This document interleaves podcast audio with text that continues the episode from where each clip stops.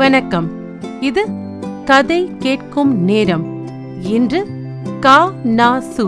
கானா சுப்பிரமணியம் அவர்கள் எழுதிய காவேரி மடத்து கிழவர் கதை கேட்க போறீங்க. எங்கிருந்தோ வந்தார். வயது அறுபது அறுபத்தைந்திருக்கும் காவேரி மடத்தில் பத்திருபது நாள் தங்கப் போகிறேன் என்றார். ஊர் எங்கேயோ தெற்கு சீமை என்றார். ஆனால் அவருடைய பேச்ச பாவனையெல்லாம் தெற்கு சீமையது போல் இல்லை. மகாதேவ ஐயரிடம் மடத்தின் சாவியை வாங்கிக் கொண்டு மடி சஞ்சயுந்தானுமாக ஒருநாள் காலை காவேரி மடத்தில் குடிபுகுந்தார். அவருடைய ஊர் பெயரெல்லாம் விசாரித்தார் மகாதேவையர். ஆனால் நிச்சயமாக அவர் அறிந்து கொண்டது ஒன்றுமில்லை. கிழவர் பிடிவாதமாக மௌனம் சாதித்தாலும் ரொம்ப நல்லவராக காணப்பட்டதால் மடத்து சாவியை அவரிடம் கொடுப்பதற்கு ஒரு ஆக்ஷேபமும் எழவில்லை. தவிரவும் மடத்தில் திருட்டுப் போக ஒன்றுமில்லவும் இல்லை.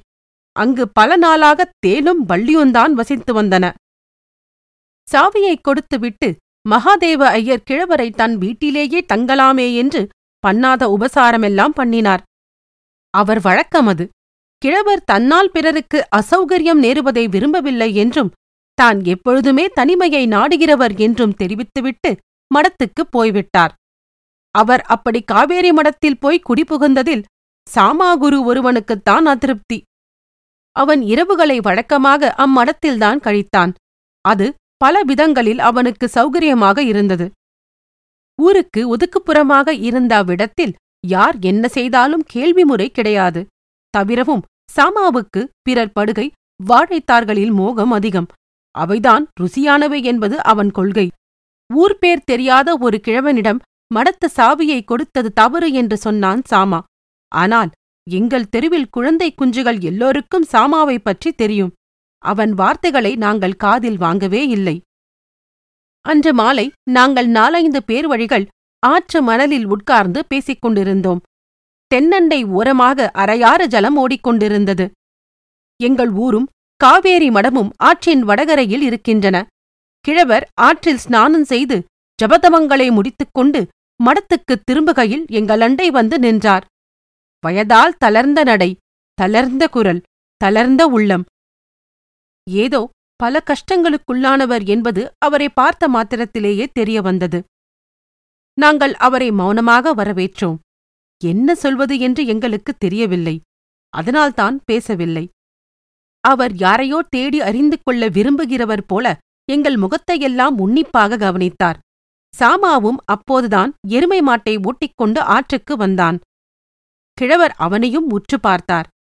சாமான் நையாண்டியாக என்ன தாத்தா? என்றான். அவன் குரல் எங்களுக்கே பிடிக்கவில்லை. எங்கள் பக்கம் திரும்பினார் கிழவர். சற்று நேரம் தயங்கினார். காலையில் தினம் ஒரு சேர்பால் வேண்டும் என்றார். என் வீட்டில் மாடு கறக்கிறது. நான் கொண்டு வந்து தருகிறேன் என்றேன். எனக்காக சிரமப்படுத்திக் கொள்ள வேண்டாம் நானே வந்து வாங்கிக் கொள்ளுகிறேன் என்றார் கிழவர். சிரமம் ஒன்றுமில்லை நானே கொண்டு வந்து தருகிறேன். காய்ச்சி வேண்டுமானாலும். வேண்டாம் வேண்டாம் நான் பாலை எப்போதுமே காய்ச்சாமல்தான் சாப்பிடுவது வழக்கம். அதுக்கப்புறம் அவர் அங்கு சற்று நேரம் நின்றிருந்தார். நாங்களாக ஒன்றும் பேச்சு கொடுக்கவில்லை. அவர் கண்கள் சாமாவை தொடர்ந்தன. அவன் தன் எருமையை ஆற்றில் விரட்டிக் குளிப்பாட்டப் போய்விட்டான். அவருடைய மங்கிய கண்கள் கலங்கின என்று நான் நினைத்தேன். நான் சாமா பக்கம் திரும்பிவிட்டு மறுபடி அவர் பக்கம் திரும்பும்போது அவர் மடத்துக்குள் போய்விட்டார். நான் காலை மாலை இருவேளையிலும் அவருக்கு பால் கொண்டு போய் கொடுத்து வந்தேன். முதல் நாள் காசு தருகிறேன் என்று மடிசஞ்சியிலிருந்து ஒரு முடிச்சை எடுத்து அவிழ்க்கத் தொடங்கினார். நான் கண்டிப்பாக வாங்க மறுத்துவிட்டேன். பால் மட்டுமின்றி சில நாள் அரிசி வீட்டில் தின்பண்டம் ஏதாவது பண்ணினால் அது எல்லாம் கொண்டு போய் கொடுப்பேன். அவர் மடத்தில் தானாகவே பொங்கி சாப்பிட்டார். சோம்பலாக இருந்த அன்று கடையில் ஏதாவது பழம் வாங்கி சாப்பிட்டு பாலை குடித்துவிட்டு படுத்து விடுவார். எங்கள் தெருவாருடன் அவர் அதிகமாக கலக்கவில்லை. கலக்க விரும்பவும் இல்லை. யாருடனும் அவர் அதிகமாக பேசுவதும் கிடையாது. ஓரிரண்டு வீட்டில் சாப்பிட கூப்பிட்டனர். வினயமாக மறுத்துவிட்டார். என்னுடனும் கிட்டத்தட்ட அதே மாதிரிதான் என்று சொல்லலாம். ஆனால் நான் ஊரையும் ஊராரையும் பற்றி ஏதாவது சொன்னால் விருப்பத்துடன் பதில் பேசாமல் கேட்பார். அவர் கண்களில் சதா குடியிருந்த சூன்ய பார்வை அச்சமயங்களில் சற்று மறையும். சில சமயங்களில் ஏதோ கேட்க விரும்புகிறவர் போல வாயைத் திறப்பார். சட்டென்று கேட்கக்கூடாது என்று தீர்மானித்தவர் போல வாயை மூடிக்கொண்டு விடுவார். பொதுவாக ஊரார் எல்லோரையும் பற்றி பேசியிருப்பேன். ஆனால் சாமாவை பற்றி ஜாஸ்தி பேசினேன். அவனைக் கண்டால் எங்களில் யாருக்குமே பிடிக்காது. நான் பேசியதில் ஒரு வார்த்தை கூட அவனை சிலாகித்து விடாது என்பது நிச்சயம். என் பேச்சின் முக்கிய விஷயங்கள் சாமாவும் என் குடும்பமும் தான். இப்போது தெரிகிறது கிழவர் வெகு சாமர்த்தியமாக பேச்சை சதா இந்த இரண்டு விஷயங்களையும் பற்றி திருப்பியிருக்க வேண்டும் என்று. அவரிடம் எனக்கு முதல் நாள் ஏற்பட்ட கவர்ச்சி நாள் ஆக ஆக அதிகரித்துக் கொண்டே வந்தது. நான் ஒழிந்த நேரத்தை எல்லாம் மடத்தில் அவருடன் கழிக்க ஆரம்பித்தேன். கிழவர் தானாக பேசுவதானால் பொதுவாக எந்த விஷயத்தைப் பற்றியும் பேசுவார். எப்போதும் அவர் பேச்சில் ஒருவித வைராகியமும் விரக்தியும் துவனித்தன.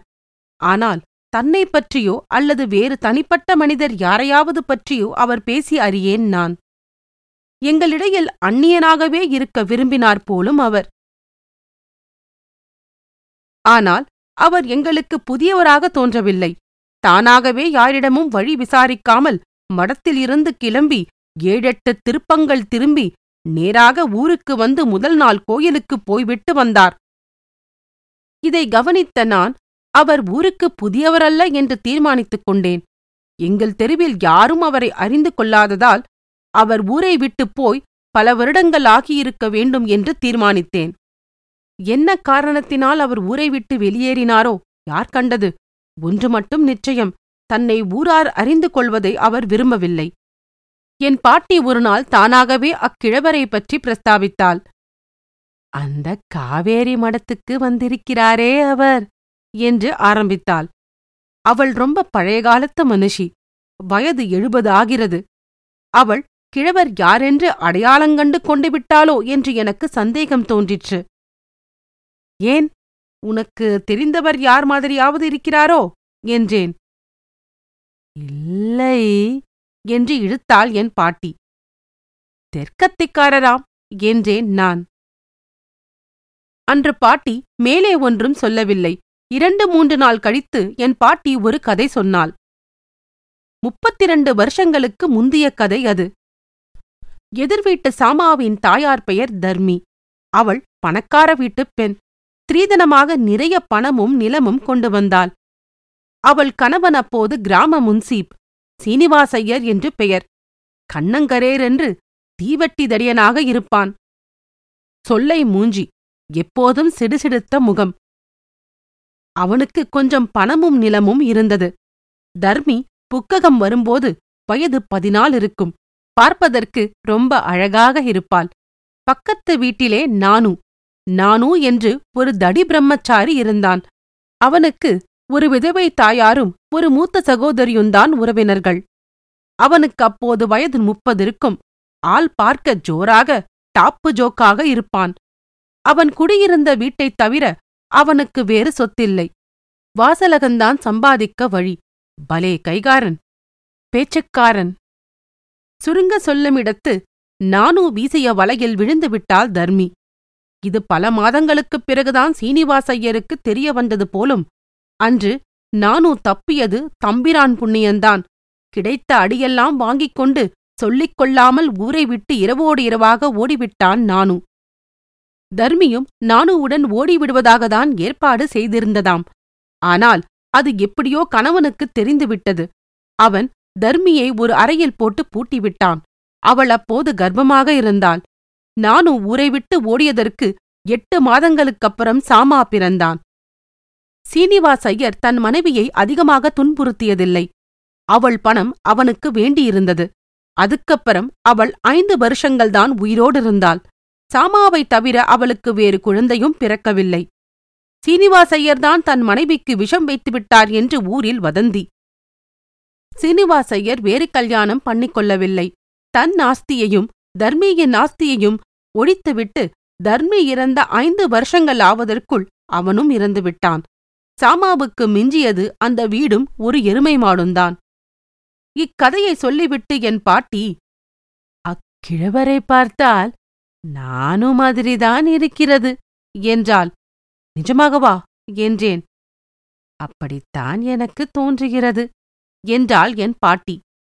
அன்று சாயங்காலம் நான் கிழவருக்கு பால் எடுத்துக்கொண்டு போகையில் என்னுடன் சாமாவும் தன் எருமை மாட்டை ஓட்டிக்கொண்டு வந்தான். நான் சாமாவை பற்றி கிழவரிடம் சொன்ன வார்த்தைகளில் ஒன்றாவது அவனை போற்றியிருக்குமா என்று நான் யோசித்துக் கொண்டிருந்தேன். ஏண்டா சாகமாட்டாத கிழத்துக்கு இந்த உபசாரம்? நான் பதில் சொல்லவில்லை. பால் இல்லாமல் சரிபடாதாக்கும் கிழத்துக்கு. அது அவன் சுபாவம். உண்மையறிந்தால் கிழவர் தன் தகப்பன் என்றறிந்தால் சமூகத்தில் அந்த பிரச்சனைக்கு பதிலில்லை என்று தோன்றிற்று எனக்கு. அதற்குள் காவேரி மேட்டை அடைந்துவிட்டபடியால் நாங்கள் பிரிந்தோம். மடத்தில் ஸ்நானம் பண்ணிவிட்டு காயத்ரி ஜபம் பண்ணிக்கொண்டு உட்கார்ந்திருந்தார் கிழவர். நான் பாலை உள்ளே வைத்துவிட்டு ஜபம் முடியட்டும் என்று வெளித்திண்ணையில் போய் உட்கார்ந்தேன். பத்து நிமிஷத்தில் நியம் நிஷ்டைகளை முடித்துக்கொண்டு பாலை சாப்பிட்டுவிட்டு காலி செம்புடன் வெளியே வந்து ஆற்றை பார்த்துக் கொண்டு என் பக்கத்தில் உட்கார்ந்தார். சந்தேகத்தை எப்படி தீர்த்துக் கொள்வது என்று யோசித்தேன் நான். அச்சமயம் சாமா வேஷ்டியை இழுத்து கட்டிக்கொண்டு எருமை மாட்டை குளிப்பாட்ட ஆற்றில் இறங்கியது என் கண்ணில் பட்டது. திடீரென்று முன்பின் யோசியாமல் அது உங்கள் பிள்ளை என்றேன். கிழவர் சட்டென்று திரும்பி என்னையே இரண்டு வினாடி நோக்கினார். பின்னர் சாமா பக்கம் திரும்பினார். அச்சமயம் சாமாவும் திரும்பி எங்கள் பக்கம் வந்தான். "ம், என்று பெருமூச்சு விட்டார் கிழவர். மறுபடி அவர் என் பக்கம் திரும்பிய போது அவருடைய மங்கிய கண்களில் புது ஒளி இருப்பது போல தோன்றிற்று எனக்கு. நான் நினைத்தது தவறாக இருக்கலாம். ஆனால் தனக்கு இரண்டு தலைமுறைகளுக்கப்புறம் பிறந்த வாலிபன் ஒருவன் தன்னை கண்டு கொண்டான். ஆனால் அவமதிக்கவில்லை என்ற பெருமை. அவர் கண்களில் பிரகாசித்ததைக் கண்டேன் நான். சாமா சமயம் பார்த்து ஜோராக அவனுடைய ஒப்பற்ற பாணியில் ஒரு தில்லானா பாட ஆரம்பித்தான். கிழவர் அதைப் பற்றி பேச அப்போது விரும்ப மாட்டார் என்று தோன்றிற்று எனக்கு. நான் மௌனமாக அவரை விட்டுவிட்டு வீடு திரும்பினேன். மறுநாள் காலை நான் பால் எடுத்துக்கொண்டு போனபோது காவிரி மடம் வெறிச்சென்றிருந்தது கிழவர் விடியற் காலையிலேயே கிளம்பிப் போய்விட்டார். என் அசட்டுத்தனம் அது. நான் அவரை அறிந்து கொண்டதை காட்டிக் கொள்ளாமல் இருந்திருந்தேனாகில் அவர் இன்னும் சில நாள் எங்களிடையே தங்கியிருந்திருப்பார். என் பாட்டி விஷயத்தை அறிந்து கொண்டு என்னை கோபித்தாள். போடா அசடு என்னிடம் ஒரு வார்த்தை சொல்லியிருக்கக் கூடாதா? என்றாள். நானும் என் தம்பி. காவேரி மடத்துக் கிழவர் கேட்டதற்கு நன்றி. இன்னொரு கதையுடன் உங்களை மீண்டும் சந்திக்கிறேன். நன்றி ராரா.